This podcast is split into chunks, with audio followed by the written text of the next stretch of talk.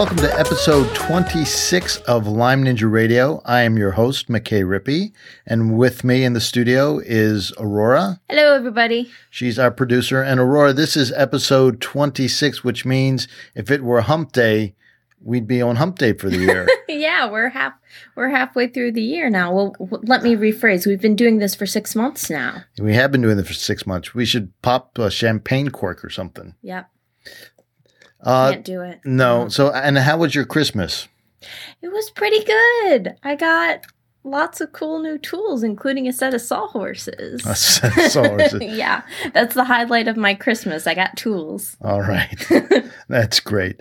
And also, I just want to mention that we had a great time with our two hour slot on the Blanket Fort party. I hope we're invited back next year. It was a lot of fun chatting with some uh, and getting to know some new people. Yeah, and I got to show off my cats. Yes, we did have a cat show and tell. yes, we did. All right. Today's guest is Holly Ahern. And why don't you tell us a little bit about Dr. Ahern, Aurora? All right. Holly Ahern is an associate professor of microbiology at SUNY Adirondack, who runs an undergraduate research lab. She first encountered Lyme disease when her daughter, a highly ranked competitive swimmer, became ill with a weird set of symptoms in her senior year of high school. When Holly found out that her daughter's mysterious illness was Lyme disease, she quickly immersed herself in the subject. She soon learned about the controversies swirling around the disease and came to realize that many others were suffering like her daughter. Ahern has become an advocate for developing a broader understanding of Lyme disease, one aimed at treating the chronic symptoms commonly reported by patients who were misdiagnosed or received inadequate treatment in, in the disease's early stages. Her goal is to change the official CDC case definition of Lyme disease, which could attract more attention and funding for the disease. Thanks, Aurora. And here's the interview with Dr. Holly Ahern. Dr. Ahern, it's McKay Rippey. Hi, McKay. How are you? Very well, thank you. So you're my neighbor almost, with a few hundred miles in between. Throughway neighbors. right. so, where, which campus are you on? Uh, SUNY Adirondack, which is in Queensbury. It's in Queensbury. Okay. Yeah. So I'm up the not only down the thruway, but up the northway. And up the Northway a bit.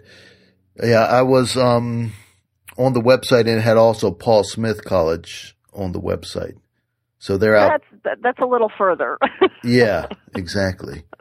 like a lot further, actually. Oh, terrific. We had, so in the springtime, I'm an assistant coach with the Hamilton College women's lacrosse team, and we had a player a few years ago who's from Queensbury.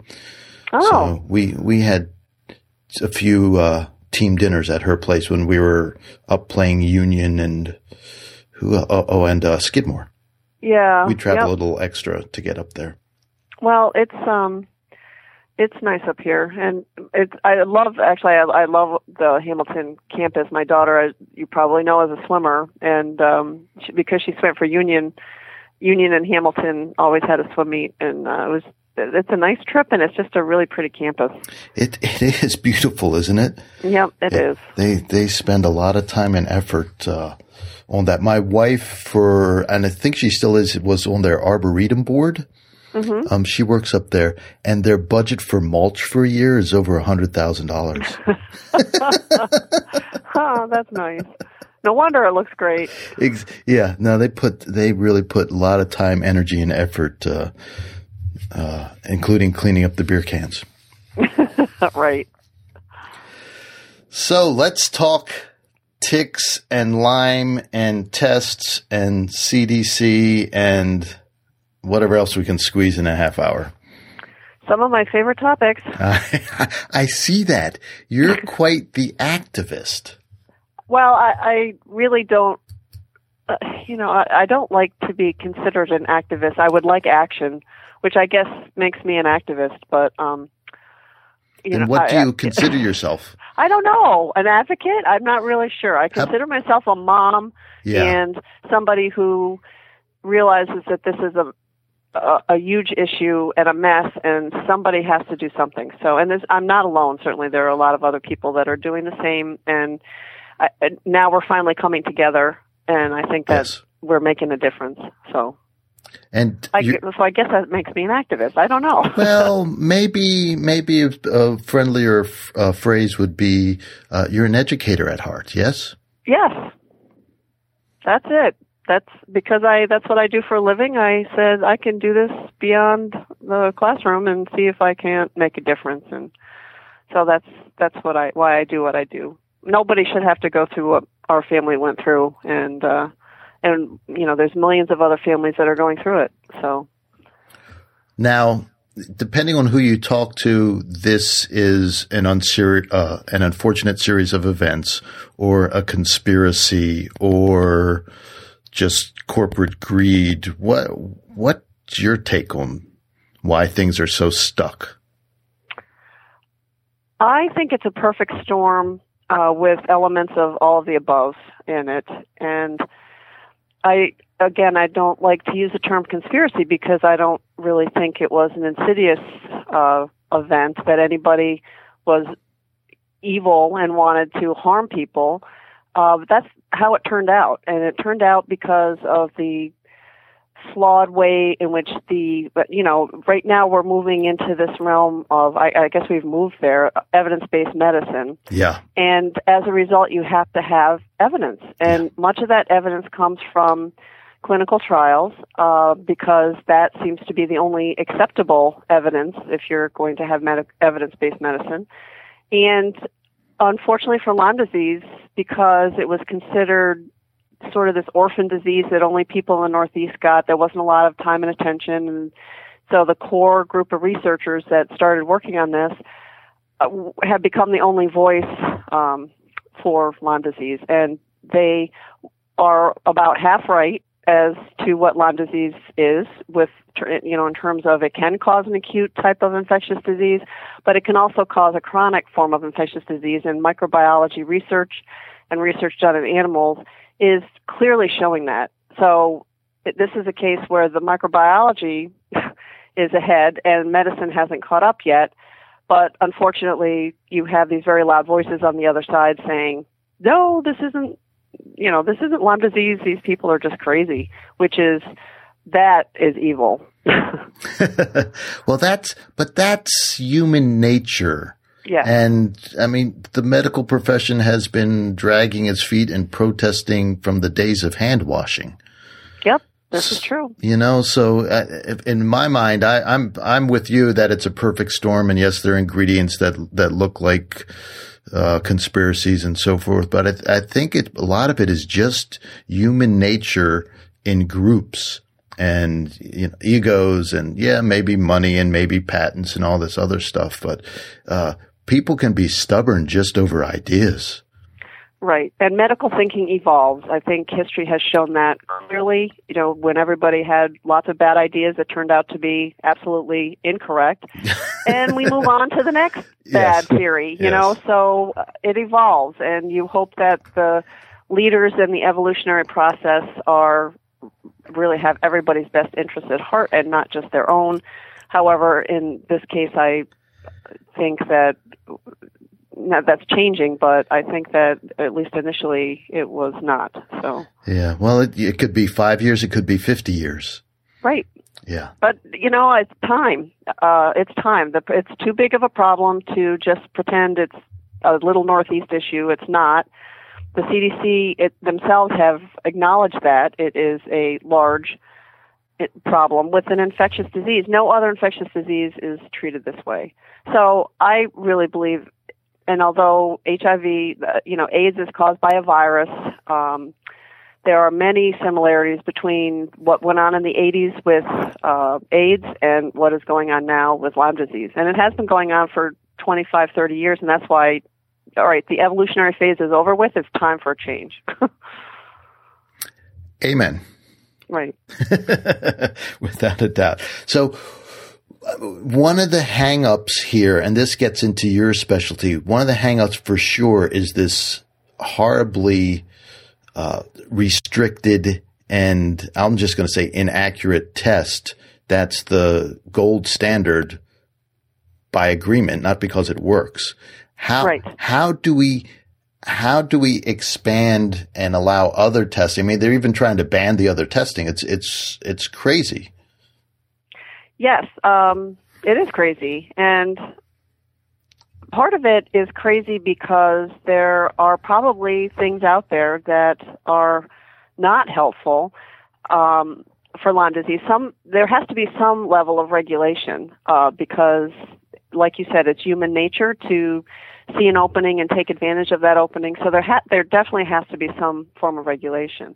But unfortunately, what the new regulations are doing is simply solidifying this really bad test as the only thing that physicians are going to be able to use to say if somebody has Lyme disease or does not. And that is a major issue because, as you know, the test is this two tier system of testing, which, by the way, comes directly from HIV/AIDS, from you know the the way that the HIV/AIDS tests were set up back in the early 80s. That this is uh, the same sort system, and the pro- the difference is the HIV/AIDS tests work uh, most of the time, and the, this test is bad. And there's a multitude of reasons why. But when you have a two-tier system and the first tier test misses 50% of the cases, those are 50% that will never get the chance for the slightly better test, which is only 70% accurate. Right. So that uh, you know needs to change, and I really believe that with the CDC coming out last August and saying that, well, you know, ten times more cases is uh, three hundred thousand cases of Lyme disease, not right. thirty thousand. Uh, the the medical industry, you know, the the research uh, pharmaceutical industries perked up their ears sure. and said, "What? Three hundred thousand? Now that is something we can put money toward, yep. right?" And that's that's what's going to lead the way, honestly. I think the CDC has another zero in a closet somewhere. Oh, well, that's because that's based on the diagnostic criteria that mandates that test. Right. Which is wrong half the time. So you can, at minimum, double that number, I suspect. Oh, easily. Right? Yep. Easily. Yep. And those are new cases. That's something else to consider. So that's new cases, and one third of them don't ever really recover or don't recover within a three week period. Yeah, so, so, let's let's talk about that a little bit. Is like what is it about Lyme and the co-infections that persist? Okay, so that's the first part of the question. And the second part of the question is why are these kind of, I'm going to call them low grade, even though they cause incredible suffering, but they don't kill you in a week like the flu does or some of these other horrible uh, infections. It's like, why are these low grade infections kind of blind spot for medicine? Wow, we only have a half an hour. I mean, okay, sorry. I just spent most of the better part of a semester explaining this to my students, but that I'll do my best to sum it up in a really little period of time. I'd like to challenge you. okay, so the first, your first question was about what is different about these bacteria, right? Right. And from the period of time in uh, medical history referred to as the golden age of microbiology, which was when Robert Koch and Louis Pasteur uh, figured out ways to grow bacteria in culture and identify bacteria as causes of disease. That was really the late 1800s. Is that the beginning the, of staining as well? Yeah, like they, the, all yeah. of the techniques that microbiologists, the, the core microbiology techniques and the core practices when it comes to identifying pathogens mm-hmm. comes from that period of time. And they were so good at what they did that essentially then antibiotics came along, and so the idea was, well, we don't have to worry about bacteria because we have we've uh.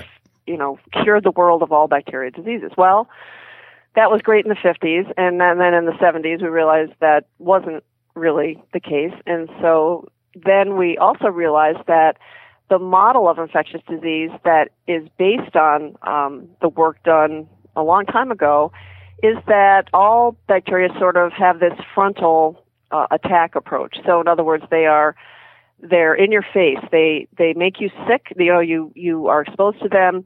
Their goal is to get inside you, to reproduce as quickly as they possibly can, spread out as fast as they can. You know, sort of conquer the world approach. Right. And that leads to this very robust immune response. And you know, your immune system takes care of it most of the time, and then you know, you become immune to it, you get antibodies, and you don't have to worry about it so much next time, right? That is how infectious disease works uh, or is supposed to work, and that's true for bacteria that have this sort of frontal approach. Mm-hmm. However, there are multitudes of bacteria that cannot be grown in a laboratory setting. So the tests that were historically the gold standard for identifying bacteria, culture tests and whatnot, they can't be grown in a laboratory setting because they have different strategies. They don't they aren't necessarily in your face pathogens. They are stealthy. And in fact, uh, Stanley Falkow at Stanford University refers to these types of bacteria as stealth pathogens. They literally their their goal is to be your friend. They are symbionts. they want to get inside your cells and hang out and you know have a nice time there. But unfortunately, you know they've evolved with us for a very long period of time. Right.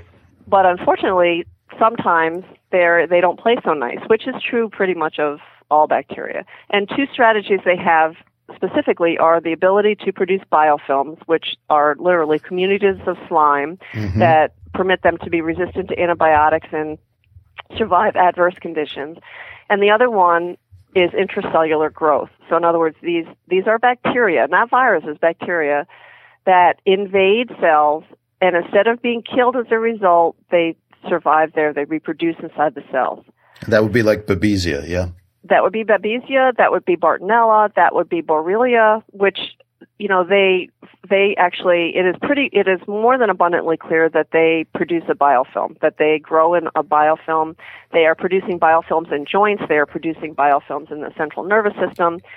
Um, unfortunately you know we know this from a microbiology perspective and the medical implications of that have not been followed up on at all which is you know one of the big problems with antibiotics Right. which is your other question right? Why doesn't a short term dose of antibiotics uh, kill these people or kill these people kill the bacteria I think of them as people too. yeah, I can't help it, you know.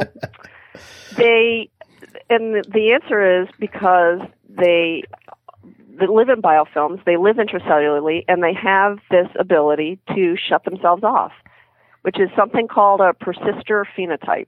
So they five percent of the infecting cells will just automatically shut themselves down, right, and sit inside those cells for extended periods of time without doing anything. They're not metabolically active. They're just, you know, quiescent cells that can reactivate over time. And Ah. really, the persister state enhances their survival Sure. of the um, population. So it's a very altruistic thing for them to do if you stop to think about it, right? So one of them, one of them will, um, one out of five, right, will will just shut themselves down and wait. So if the rest of the population gets killed with the antibiotics, then They're still there's around. those persisters that Yes. can then reactivate and keep the population going. So here, And- uh, this this question may not have it because that's, that's a brilliant answer, and uh, I I'm going to take the final exam for your course because I feel I feel ready now. All right, good. I'm happy to hear that. Uh, is is there a known trigger that for the reactivation of these uh, sleeper cells? Yes, the answer is antibiotics. Ah, so that's So- why the challenge test for the antibiotics works, huh?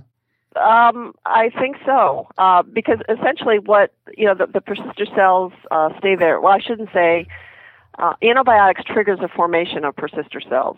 Removal of the antibiotic triggers reactivation of the persister Oh, cells. so that's why I'm interested in the reactivation. It's like where they go from the dormant state to the active state. Right. So basically, when the Ah, danger is removed, the threat to them is removed. they come back out. They pop their little heads out and say, "Okay, back to work." And then five percent of those new cells Yes. will go into the persister state. Sure.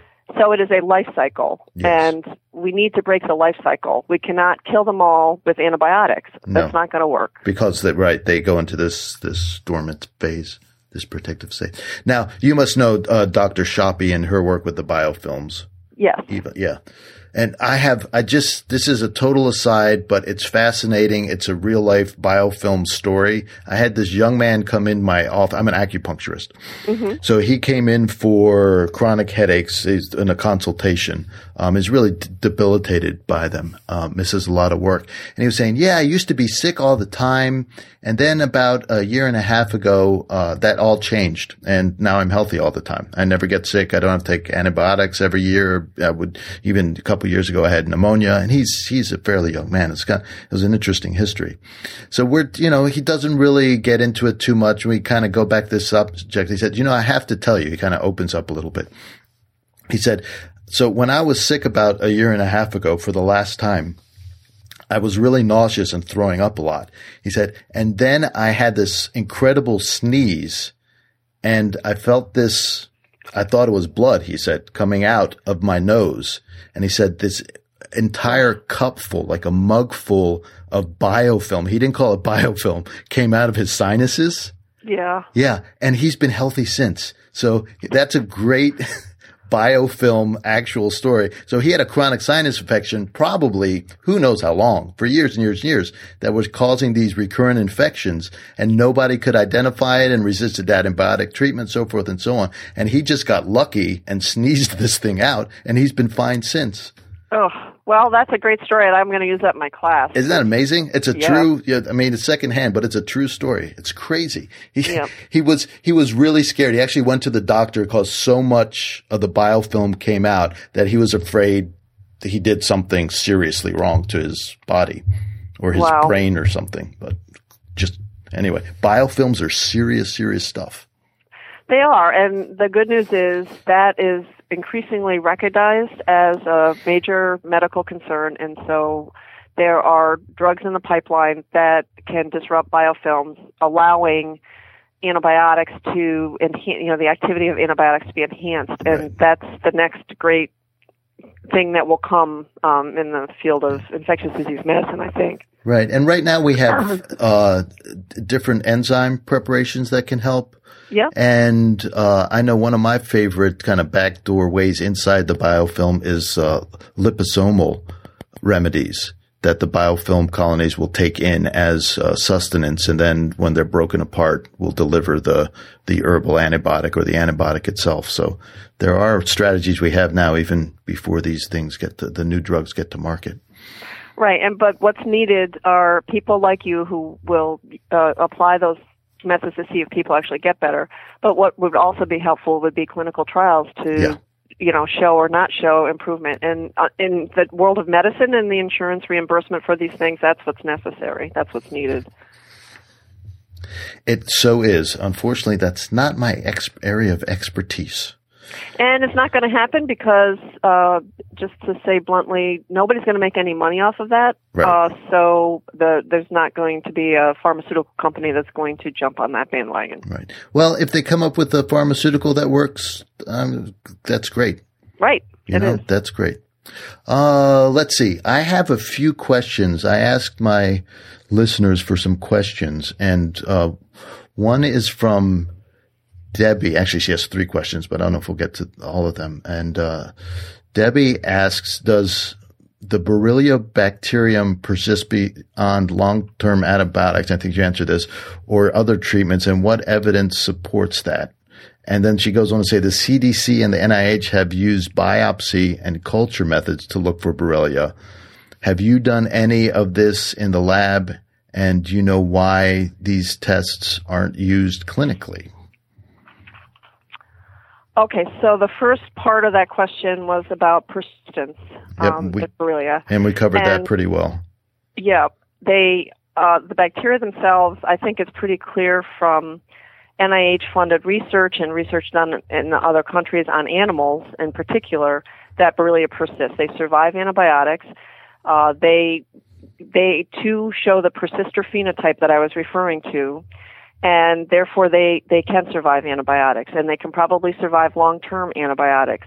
So for some people, and the, the question is, what differentiates the people that um, re- continue to have persisting symptoms from those that don't. And it would appear that there are host factors involved too. So Sure. your immune system plays a role in it, as does the nature of the bacteria. And the other piece to the puzzle, I think, is comorbidity or co what you know you, people like to refer to as co-infection. What else is going on in the background of the patient? Is there another infection going on? Is there a viral infection that suppresses the immune system, like the Epstein-Barr virus? Right.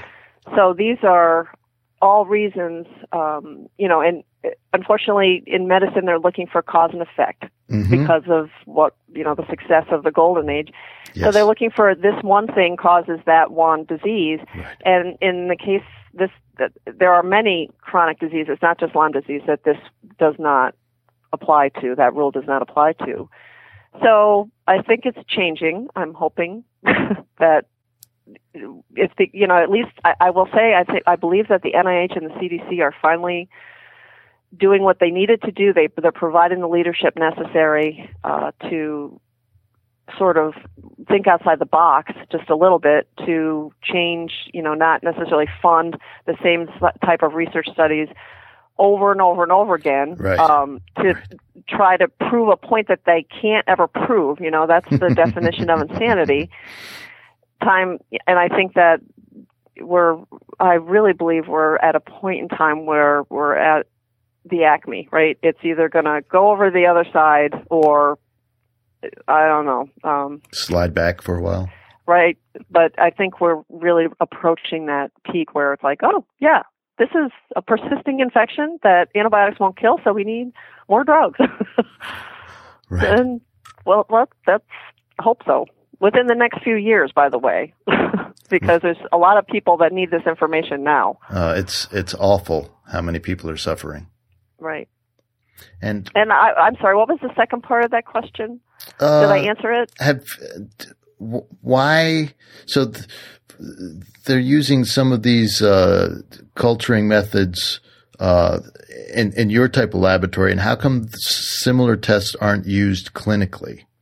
Okay, because the bacteria don't hang out. These are blood tests typically. Um, for the most part, you know, the idea is to take the blood and to put it into culture media and let it, you know, let the bacteria do the rest of the job. So that can be done and has been shown to be done with animals. But the reason is, for, particularly for Borrelia, the bacteria that is known as the cause of Lyme disease, hmm the bacteria get out of the blood as quickly as they can. Um, so they go bind to collagen containing tissues, which you know is every connective tissue In in, the your body, body. Uh, so, which is rich in the nervous system. It's also rich in the, um, you know, the musculoskeletal system. So that's where they go. They leave and go elsewhere. So, a think about this when you take a, a sample of blood. You're drawing five milliliters out of a total of how many milliliters of blood circulating? I, I don't have that answer. It's a lot. I should know that, but I don't exactly. But yeah, so you're taking a drop of literally uh, what uh, constitutes of one drop out of all of the different blood, right. you know, the blood cells that you have, and trying to grow bacteria out of them. It's like a needle in a haystack. So sometimes you get a positive culture, and sometimes you don't. Um, the other thing is, in animals, it is noted that you can have cultures um, sit for up to 10 months and then become positive Really? because of this persister state. Oh. So at some point after 10 months, you know, the, the other bacteria have run out of nutrients or whatever, and the bacteria will reactivate and they can be detected live spirochetes, not their DNA, Right. live spirochetes. right. Um, that was done in uh, studies of uh, macaque monkeys most recently, within the past year even. So, and you know, the the sort of mainstream reply is, well, monkeys aren't humans, Oh, please. right? But shouldn't those results be repeated in humans? Yes. Well, how hard would it be to to organize a clinical trial to get humans to um, do that? In Okay. fact, the NIH just did that too. So, So here's I'm I'm distracted by by that comment that you made. And how come in science that they'll some say something like, well, it this worked in mice and so therefore it's very promising that it's going to work in humans as opposed to oh no you know it that's only in monkeys and not humans it's like what what's the politics and the thinking behind being encouraged by some animal studies, and then if they want to disprove something, pushing it away. Is that just an argument technique that microbiologists use? No, don't blame us. It's not the microbiologist in this case. Um, I, I got to say, I think we got this. Uh, it's the it's the medical uh, in this case. It's okay. the medical and the. Um, so if it is if we are able to, first of all, if the bacteria persist, then all those people that said they can't are now wrong and uh, they're not going to be they're they're not going to go quietly is uh, as best I understand it at this point. So, in other words, they've been saying that no, nope, this is an acute bacterial infection for the past 30 years, and although uh, the past 20 have been controversial because we've known it is not a simple bacterial infection for the past 20 years.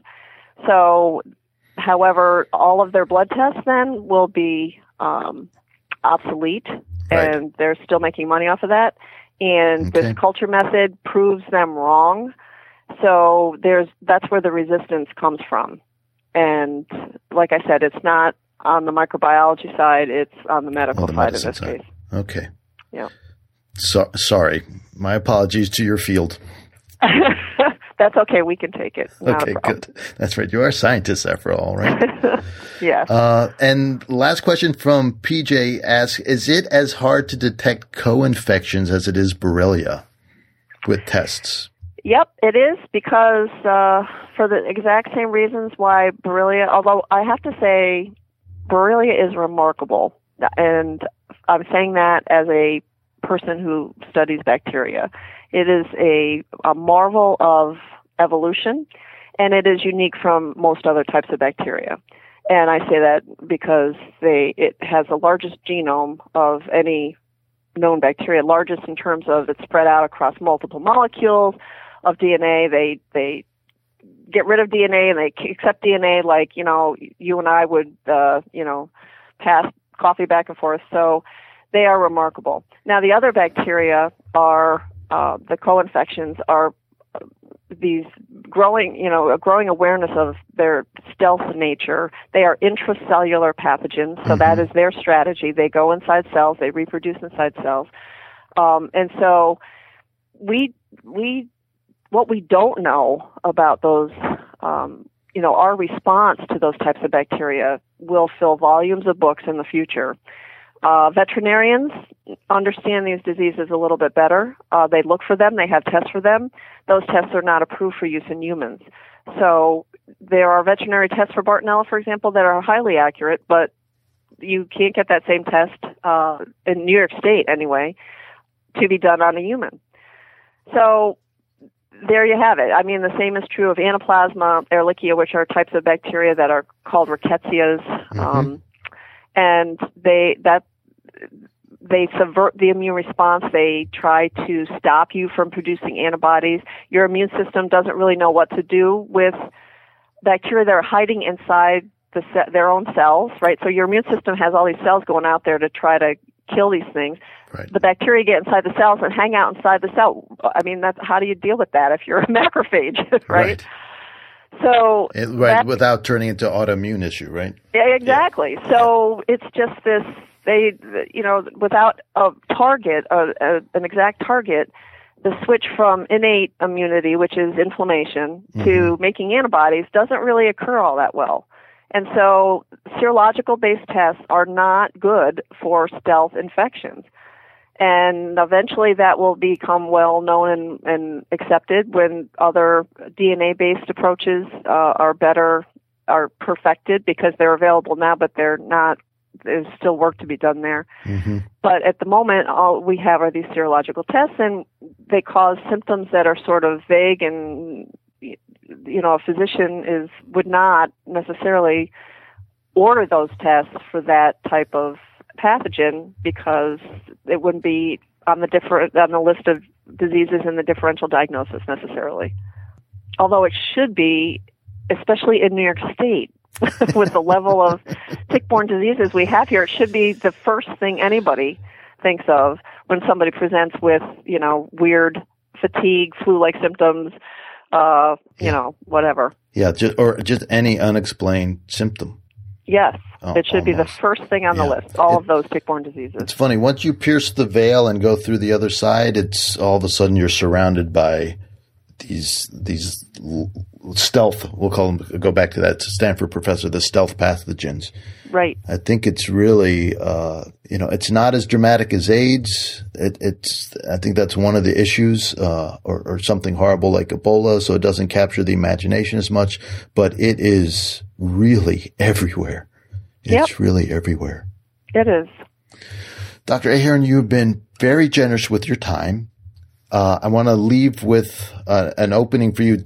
Is there anything that you'd like to finish with that didn't get a chance to say that you want to communicate with people and or any websites or Facebook that you want to promote? Well, we have a uh, a group here where I'm a co-founder of our small group, the Lyme Action Network. Uh, we are getting larger as um you know the word gets out, and we have aligned ourselves with a group called the New York State Coalition on Tick-borne Diseases, which uh, I guess that's where the activism comes in because we are working to try to get the New York State law uh, that is right now, as we speak, sitting on Governor Cuomo's desk. It needs to be signed Still. or not signed by the 17th. Yep. What's what's the holdup? Uh, the governor doesn't have a pen, apparently. That would be a great camp. That would be a great campaign to send him green pens. to mail him pens. Yes, Yes. it would. Uh, apparently, there are concerns over the wording Uh. of just like two or three words as, in terms of how broad or narrow it makes a bill. I understand there are negotiations going on between the bill sponsors and the governor. We, of course, have no um, insight into what's going on at all, so we're just all sitting around biting our fingernails. Yes, your, So, New York State anybody- is not transparent. No, and you know that the clock is ticking. So if anybody, any of your listeners, feel so inclined to call or write to the governor's office and ask him to please just sign that bill, uh, that would be great. So the New York State Coalition, um, you know, we we're also working with uh, the downstate, the Hudson Valley Congressman, Congressman Chris Gibson, and um, also Sean Maloney, who is the, uh, a, Republican and a Democrat. I mean, it doesn't get any more bipartisan than that uh, to also pass a federal bill related to uh, forming a task group, you know, a, a working group to reevaluate the science of Lyme disease. So, in other words, the science, you know, obviously what has been the message for 20 years isn't working. Right. So let's go back and look at all the science and uh, see if we can't come up if something new doesn't come out of that. And for the first time, the reason why that bill is important is because for the first time, patients, patient advocates, and outside voices are going to be allowed at the table. So it isn't going to be a one-sided, biased view anymore. Um, they're going to have to address this new research coming in and come up with ways to to address the things we know about the bacteria. So that's why that one's important too. Good. Well, the community is getting more politically savvy. It sounds like Yeah, it's weird. we're learning. uh huh. We are. All right. Thanks so much. You bet. It's good to talk to you. Likewise. Okay. Bye bye. Bye bye.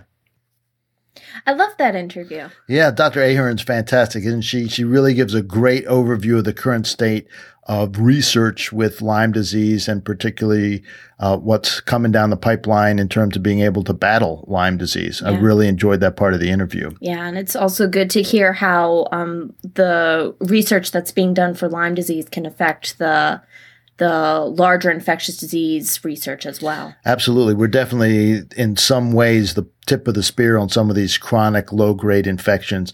I think it's going to have a big pa- impact in health in general over the years. Yeah. Alrighty. Yeah, exactly. Hopefully. Yes. So if you have feedback about this episode or any of the others, please send us an email. At feedback at lymeninjaradio.com. Please like us on Facebook. We're over 600 likes. I love that. Keep them coming. Yep. You can also visit our website for links and show notes. That's lymeninjaradio.com. Yes, and if you don't want to miss an episode, the easiest way to subscribe on iTunes or Stitcher. And check back with us next week. We have an interview with Dr. Nicola Ducharme. She's a naturopath out in California and really has a great holistic way of integrating antibiotics and herbal therapies. Uh, it's a really wonderful interview. And last thing we have to do is the Lyme Ninja fact of the day. Part of a ninja's training is to count to infinity twice.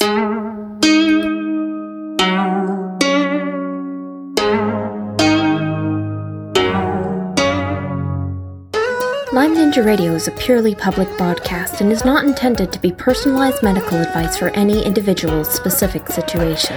Each individual's medical situation is unique, and Lyme Ninja Radio should not be relied upon and or considered as personalized medical advice. Lyme Ninja Radio is not licensed to render medical advice and should be considered simply the public opinion of Lyme Ninja Radio and its guests. Recommendations on specific treatment options are not intended to address any listener's particular medical situation. As always, contact your physician before considering any new treatment.